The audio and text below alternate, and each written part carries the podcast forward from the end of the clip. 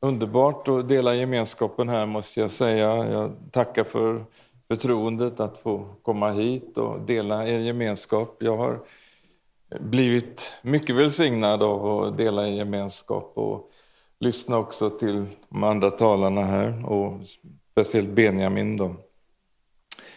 Eh, jag, innan jag börjar dela någonting här så vill jag berätta, att jag har min bok med mig på svenska, på finska, på engelska. Eh, och den kostar 20 euro. Eh, den finska är utgiven av Himlen TV7 och de tar 30 för den. Eh, och så vill jag också nämna att jag har med mig traktater här. De här har vi spridit till Sverige. Vi har spridit ungefär 100 000 traktater utav den här. Eh, den har gått ut över hela Sverige. Och vi har fått in rapporter om människor som har blivit frälsta genom att man fått den här äh, traktaten. En traktat, jag tänkte först när jag upplevde den där kallelsen att Gud talade om att vi skulle göra en traktat. Jag tänkte, äh, traktater, det var ju sånt man delade ut på 70-talet. Liksom. Det, det kändes så gammalmodigt på något vis. Va? Men det var som att den heliga ande tryckte på att vi skulle tryckte på att vi ska trycka traktater. Eh, och faktum är att eh, det har verkligen gett en mycket god skörd. Eh, jag kan bara berätta ett litet exempel. Det var eh, några ungdomar som en grabb, han tog en sån här traktat och så satte han upp den på en anslagstavla nere i Växjö i Sverige. Och så skrev han då på baksidan, det finns ett utrymme, man har lite kontaktuppgifter. Så skrev han då sitt telefonnummer och, och, och så var det en grabb som kom förbi och såg den där. Detta händer när en helt vanlig människa släpper in Jesus i sitt liv. Och han blev jättenyfiken och så läste han den här texten och blev ännu mer nyfiken så ringer han det här telefonnumret som står där och de får kontakt. Han kommer till, följer med den här killen till kyrkan en söndag, en söndag till och tredje söndagen blir han frälst. Och sen eh, någon vecka efteråt så skickar de en bild till oss eh, på, på, redaktionen och, och, visar en bild där han står i, i dop, han döps ut i en sjö så att det är ett av alla de här underbara frälsningsupplevelserna. Jag rekommenderar det här med traktater. Eh, jag var lite sådär skeptisk i början, men nu har jag blivit övertygad. Traktater är jättebra.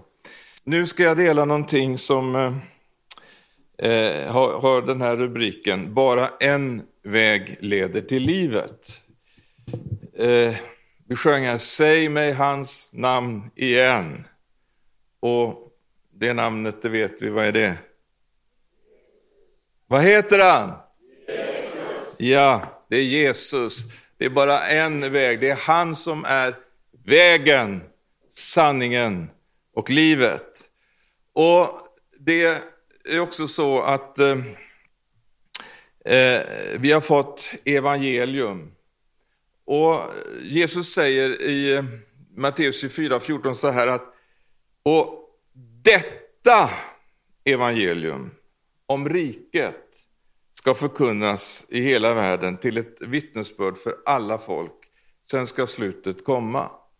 Och jag tror att eh, det är ingen tillfällighet att det just står detta evangelium.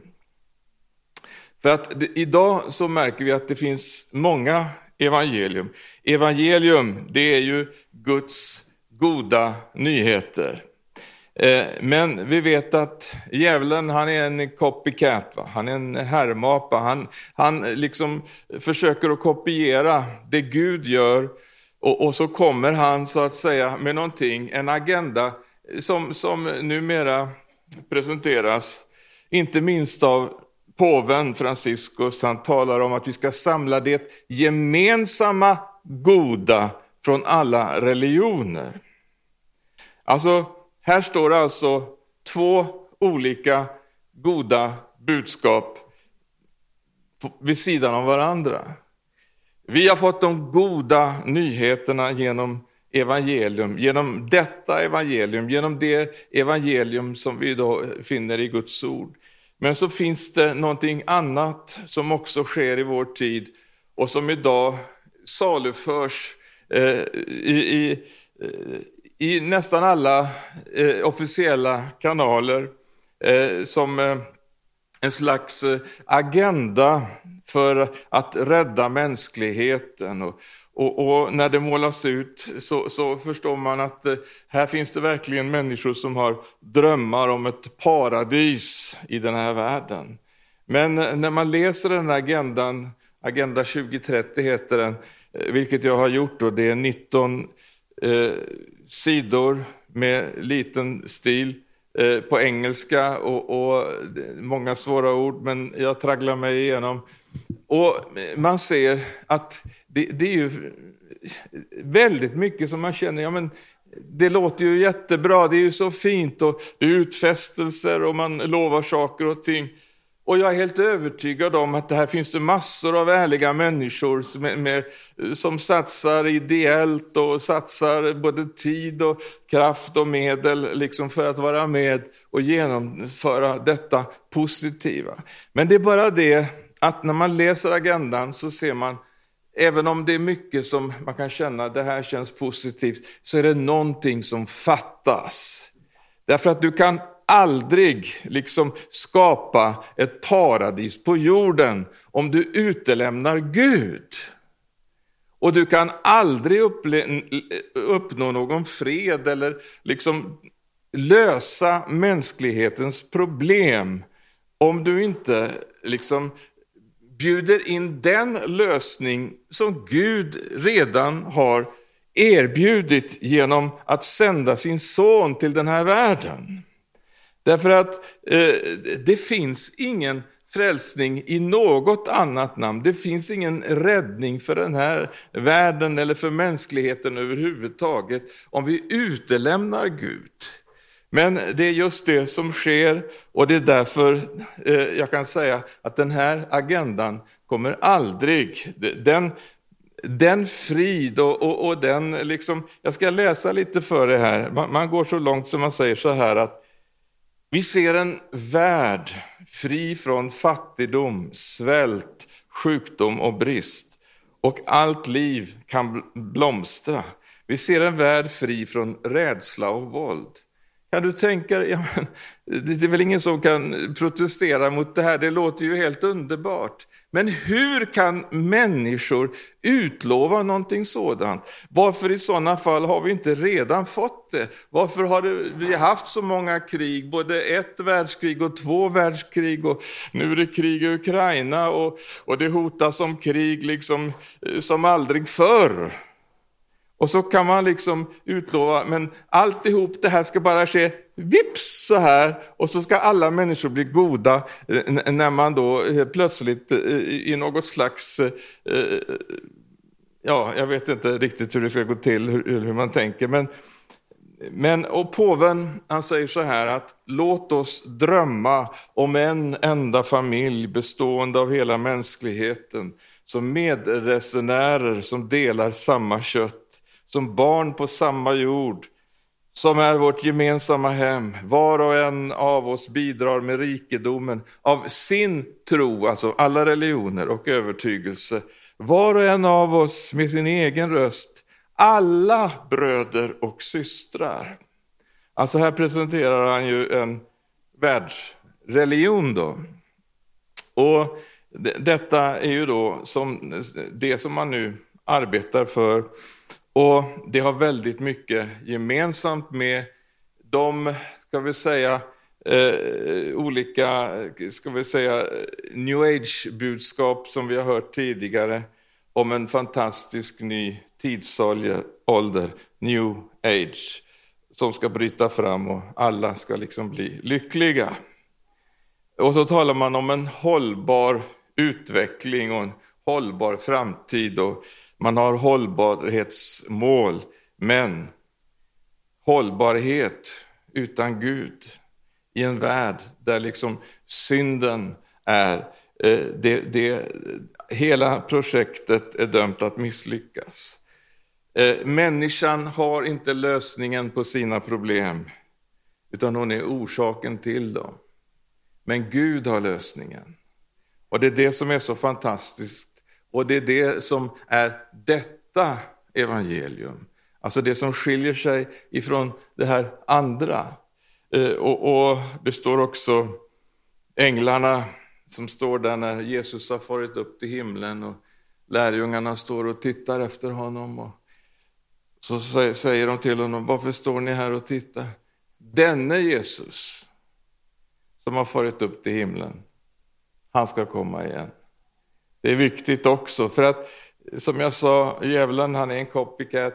Han har en, han har en Kristus han också, en antikrist.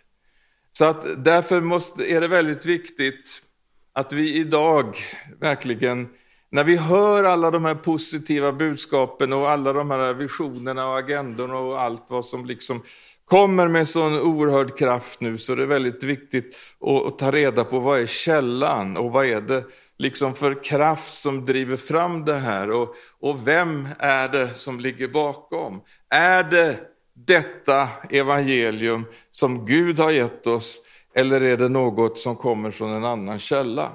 För att det, det finns bara en väg som leder till livet.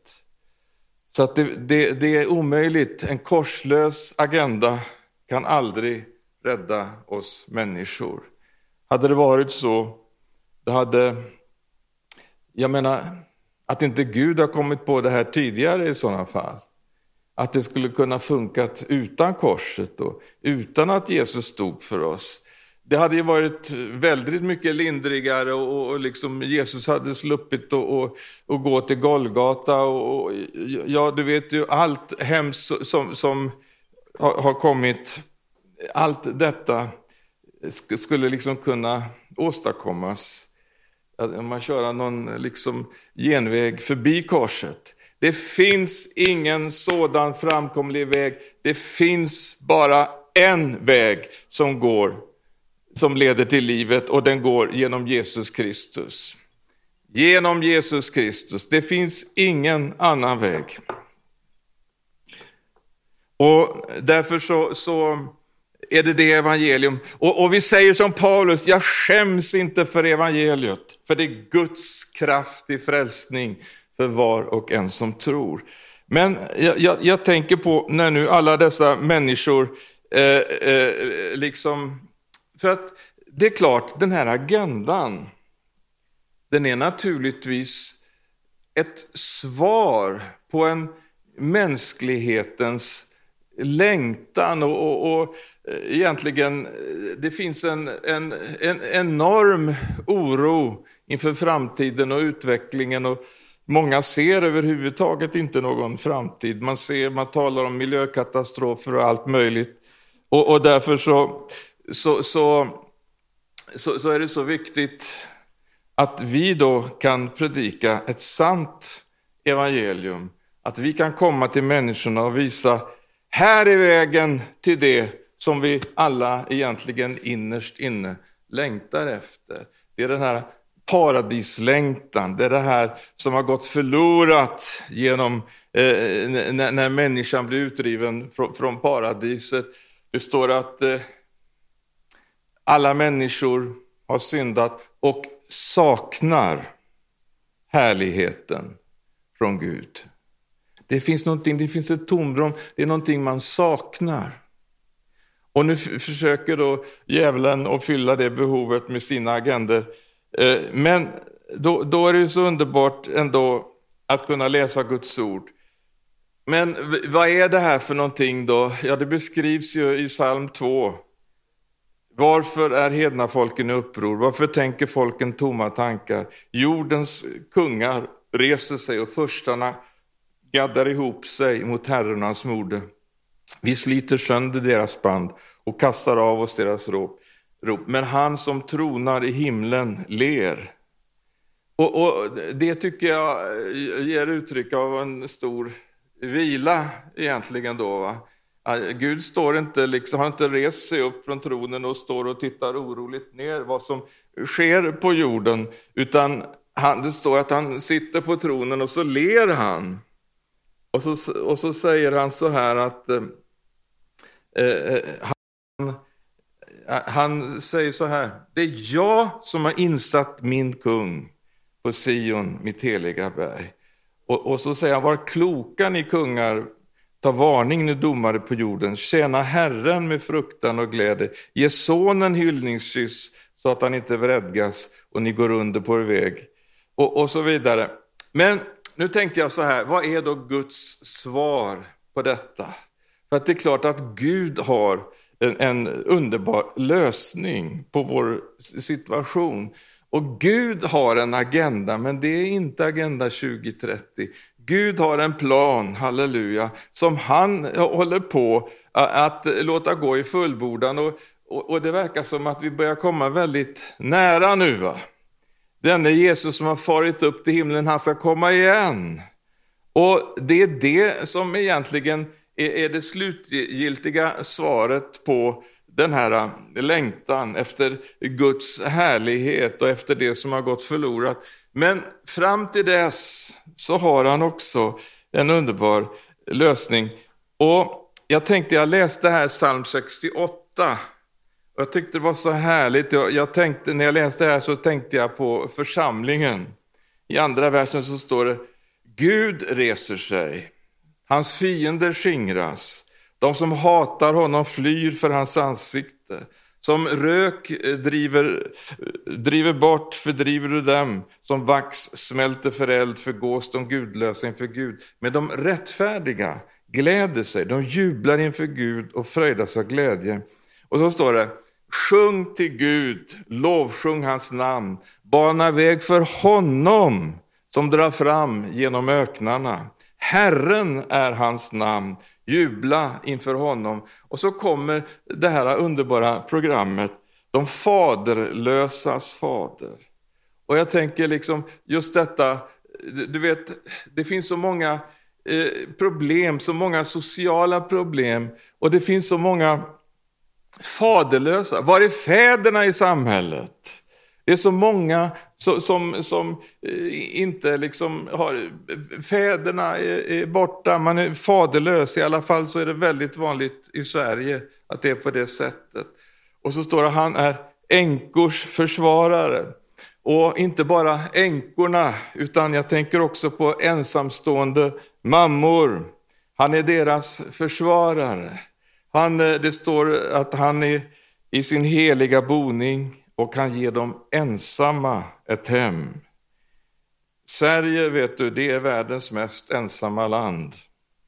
Men, och så ger han de fångna frihet och lycka. De som sitter fast i olika saker blir befriade. Och jag tycker att det är så underbart, för när jag läser om församlingen så ser jag att det är inte liksom bara någonting som har med en slags eh, organisation eller gudstjänster vid bestämda klockslag, utan Gud har en underbar plan med sin församling. Eh, det, det, eh, jag, jag, jag har liksom läst Efesierbrevet fram och tillbaka nu de sista eh, månaderna och jag bara tycker det är så underbart. Det liksom blir bara större och större när, när jag läser det och ser vilken fantastisk plan Gud har med sin församling. Eh, det står, eh, om vi går till Efesierbrevet, första kapitlet, så i inledningen där, i den tionde versen, så står det att eh, Gud, han har, han har den plan som skulle genomföras när tiden var fullbordad, att i Kristus sammanfatta allt i himlen och på jorden. Det är själva liksom, slutmålet. Halleluja. När, när Kristus liksom, eh, får bli den som allting sammanfattas i, då blir det frid. Då kommer hans kärlek att bli uppenbarad. Då kommer allt det underbara som är i Kristus, det kommer att komma i sin fullhet.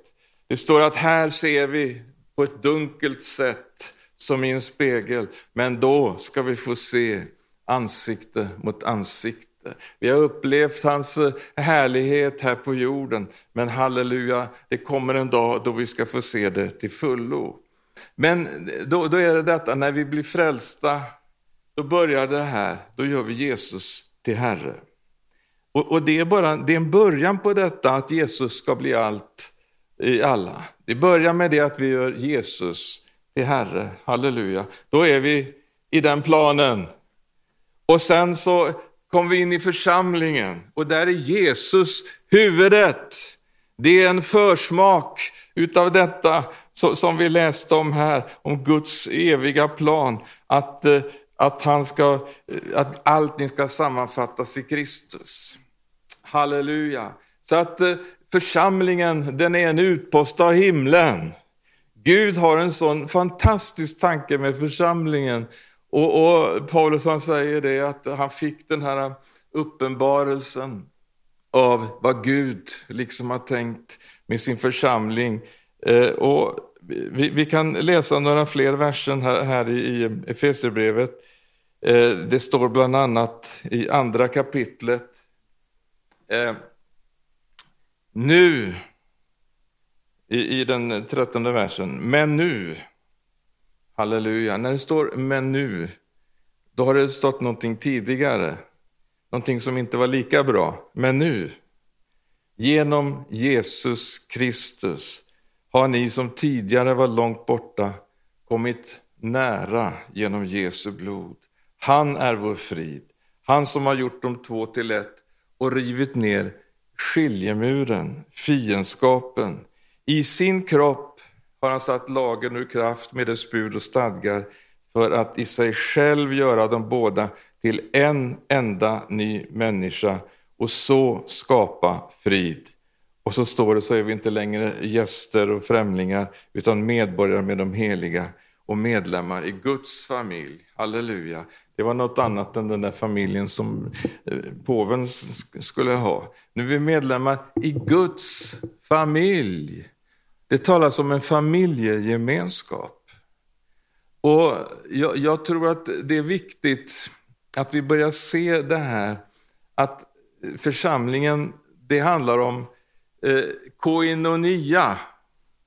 Att vi liksom får uppleva den här delaktigheten med varandra som vi kan se i, i Nya Testamentet att man kom nära varandra och det blev just som en sån här familjegemenskap där man hade omsorg om varandra och där just detta kunde fungera som vi läste om här förut, att här får de ensamma ett hem och här får de eh, faderlösa eh, komma in och upp, möta fäder och mödrar. Och eh, här, här får de som änkorna och alla, liksom, det blir en plats Eh, som eh, är både social och andlig och framförallt fylld av Guds närvaro och, och, och hans eh, kärlek som flödar där. Och just detta med Guds kärlek, det är ju det som då Paulus sedan fortsätter att tala om när vi går längre fram i det här kapitlet och när han talar om vad, vad Gud har tänkt med sin församling så, så ser vi ju det och, och det har blivit läst här tidigare också. Eh, och då står det så här, säger Paulus så här, när han liksom har fått den här uppenbarelsen om församlingen och han liksom vecklar ut det så här och visar upp det. Och så, och så säger han, därför säger han, böja mina knän inför Fadern. Han från vilket allt som kallas far i himlen och på jorden har sitt namn. Jag ber att han i sin härlighets rikedom ska ge kraft och styrka åt er inre människa genom sin ande, att Kristus genom tron ska bo i era hjärtan och att ni ska bli rotade och grundade i kärleken. Ja, men det är ju det här människor längtar efter.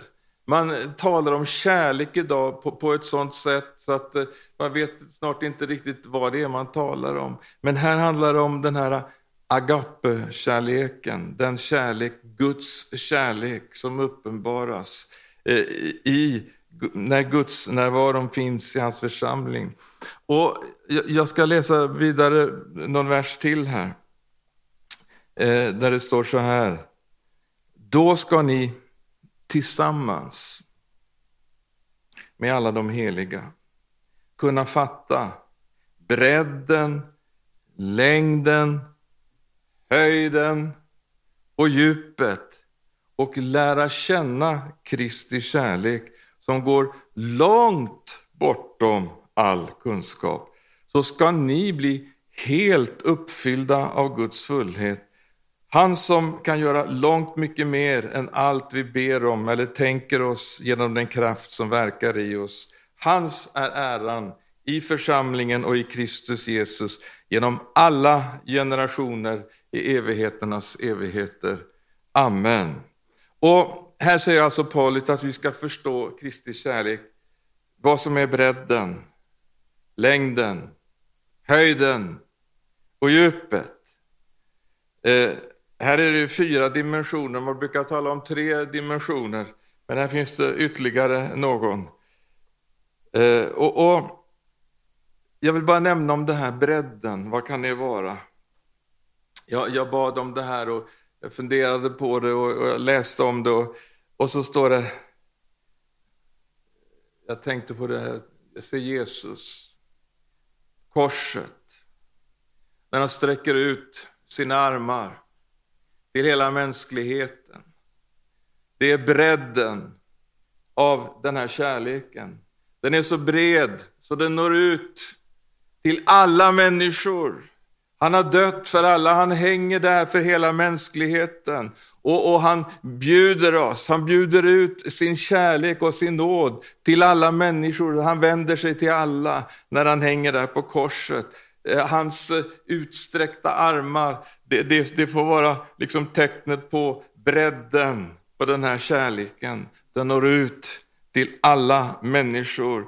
Och Det står så underbart om det här liksom Eh, underbara slutmålet sen i Uppenbarelsebokens femte kapitel och nionde vers att jag talar om Jesus att du har friköpt människor åt Gud av alla stammar och språk och länder och folk. Halleluja. Tänk vad underbart. Alla människor, alla folkgrupper, alla Bredden, halleluja, den når ut till alla människor. Och, och, Det är så fantastiskt. Man kan komma, jag har varit på andra sidan jorden, och jag kan träffa bröder och systrar som, som eh, talar ett annat språk och ibland så har man inte kunnat eh, förstå varandra, men man känner varandra efter anden, därför att det är någon som så att säga har öppnat sig och tagit emot den här eh, kärleken som har räckts till dem genom Jesus Kristus. Halleluja. Eh, längden, ja vad kan det vara? Det står i Jeremia 31 och 3 så här att med evig kärlek har jag älskat dig. Därför låter jag min nåd bli kvar över dig. Och, och det, det handlar alltså om en obruten linje, hur Gud liksom har älskat oss redan innan världens grund var lagd.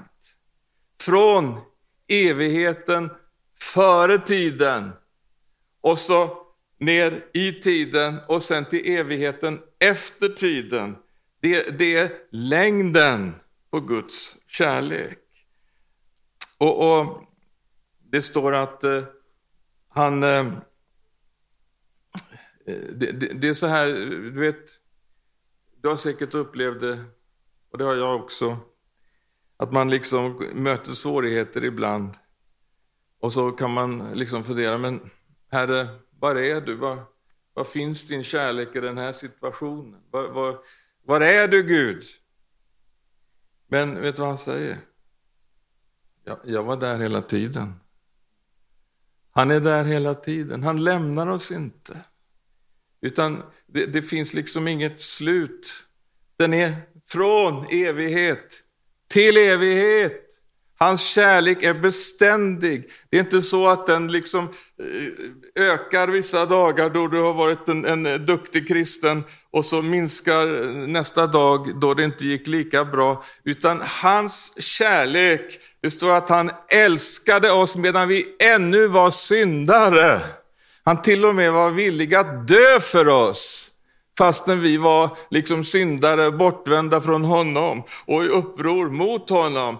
Men ändå i sin stora kärlek så går han till korset och så dör han för oss. Halleluja. Det, det är Guds kärlek. Det är så Gud bevisar sin kärlek, att Jesus dog för oss medan vi ännu var syndare. Och Det är ju det här som egentligen människor längtar efter. Det är därför man liksom skapar agendor, därför man känner just den här tomheten och avsaknaden av Guds närvaron och Guds härligheten och Guds kärlek i, i, i sina liv. Men det är så att vi är ambassadörer. Vi har blivit betrodda med försoningens ord. Och vi, vi, vi kan nå ut till människorna med detta budskapet om att Gud älskar alla människor. Gud är kärleken. Eh, och, och, och, Det är en egenskap hos Gud. Han är kärleken, han älskar. Eh, och, och Det är naturligtvis så att Gud också dömer eh, ondskan och, och allt, eh, allt som har med djävulen att göra. Men det är just därför att han är kärleken, därför att han vet att det som är av djävulen, det är det som förstör oss. Därför så, så, så att säga tillintet gör han det en dag. Men detta då med djupet. Ja, han kom till oss när vi var där. Salmisten säger så här att eh, han drog mig upp ur den djupa dyn. Han drog mig upp och satte mina fötter på en klippa. Halleluja. Så att eh, ingen människa kan egentligen falla så djupt. Ingen människa kan vara så djupt förlorad så att eh, inte Gud skulle kunna frälsa och rädda. Halleluja. Den kärleken, den, den, det är Guds kärlek som sträcker sig ner till den som så att säga eh, lever i, i, i djupet. Och, och just detta också att Jesus själv verkligen har gått igenom detta, att stiga ner liksom ifrån himlen och himlens härlighet och gå ända ner liksom i djupet. Han var ända ner i dödsriket. För din och min skull. Han har gjort detta för att rädda och frälsa. Och till slut höjden. Vad kan det vara? Många tänker på Guds kärlek, att eh, den är uppenbarad enbart för liksom förlåtelse från synden. Men det är bara början. Höjden av Guds kärlek, det uppenbaras i den här slutliga och underbara planen som han har för oss. Det står så fantastiskt i Efesierbrevets andra kapitel att eh, i den femte versen, han har gjort oss levande med Kristus. Av nåden är frälsta. Han har uppväckt oss med honom och satt oss med honom i den himmelska världen, i Kristus Jesus, för att i kommande tidsåldrar visa sin överväldigande rika nåd genom godhet mot oss i Kristus Jesus. Halleluja. Så att han har redan liksom satt oss där eh, tillsammans med honom för att eh, det är en förberedelse för någonting som, som liksom kommer, halleluja, i, i, i evigheten. När han liksom till fullo, vi ska få uppleva till fullo. Här i tiden så har vi fått en, en det står att vi har fått en pant, en försmak på eh, eh det, det, som, eh, vårt arv, det som väntar. Men då ska vi få allt till fullo. Halleluja. Är det någon som är glad här? Gud har berättat så oerhört mycket för oss i sin stora kärlek. Och ibland så behöver vi verkligen påminnas om det och se hur, vilken fantastisk och underbar frälsning som han har berättat för oss. När han tog hand om oss eländiga krakar och gav oss all sin nåd. Det är förunderligt att vi får vara med om detta. I Filipperbrevet 3 och 20 så står det också så här. Vi har vårt medborgarskap i himlen och därifrån väntar vi Herren Jesus Kristus som frälsare.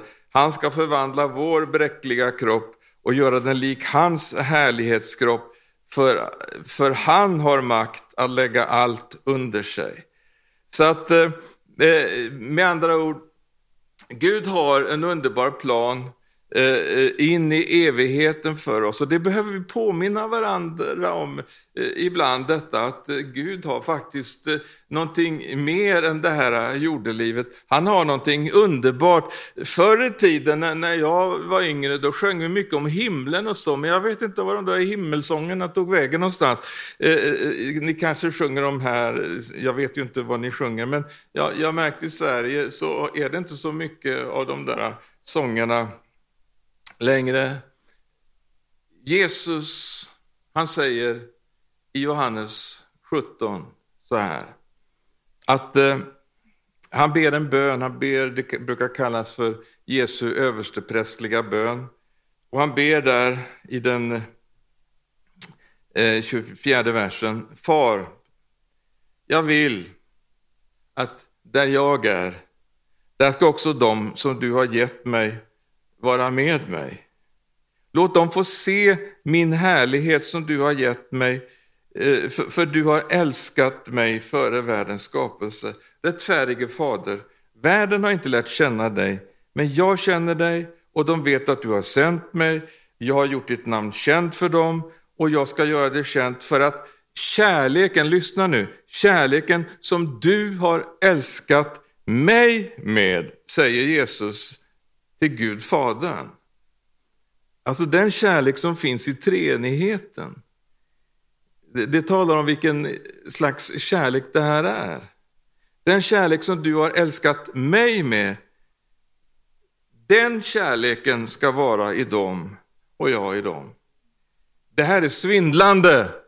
Det här kan vi inte omfatta med ett förstånd, men vi kan få uppenbarelse genom den heliga ande så att vi kan eh, få vara med om det här som, som Paulus säger här, att vi ska få lära känna tillsammans med alla de heliga, eh, fatta vad, vad det är, att vi får en uppenbarelse, att lära känna Kristi kärlek som går långt bortom all kunskap.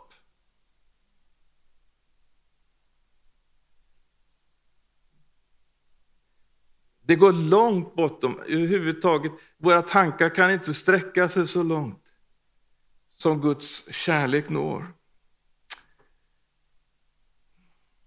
Vi behöver verkligen få ett riktigt sånt här förnyat kärleksmöte med honom. Det känner jag. Jesus, bara låt din kärlek strömma, flöda över mig.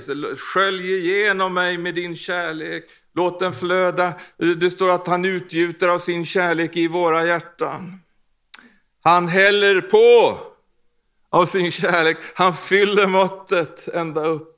Han utgjuter sin kärlek i våra hjärtan. Och så kan vi också då, när vi har blivit fyllda av den kärleken, så kan vi bära vidare det till människorna. Vi är fyllda av denna kärlek som drev Jesus till att stiga ner från himlen och komma hit för att rädda och frälsa. Att den kärleken, att den kärleksglöden, den, den eh, själavinna glöden kommer att brinna i våra hjärtan. Vi vill att alla människor ska få uppleva det vi har fått uppleva när vi tog emot Jesus och bjöd in honom i våra liv.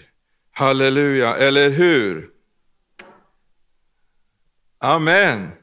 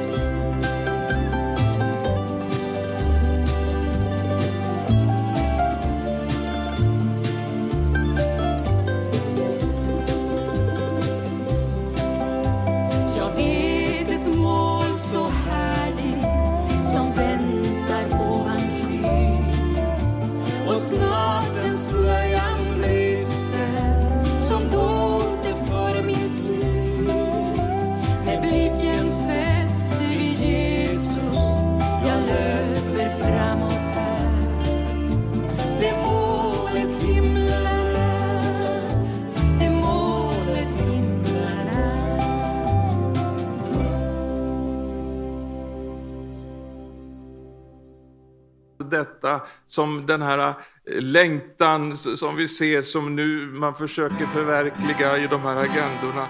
Det är Guds församling som har svaret på all denna längtan. Där finns Jesus, där bor Gud och där kan denna längtan bli besvarad.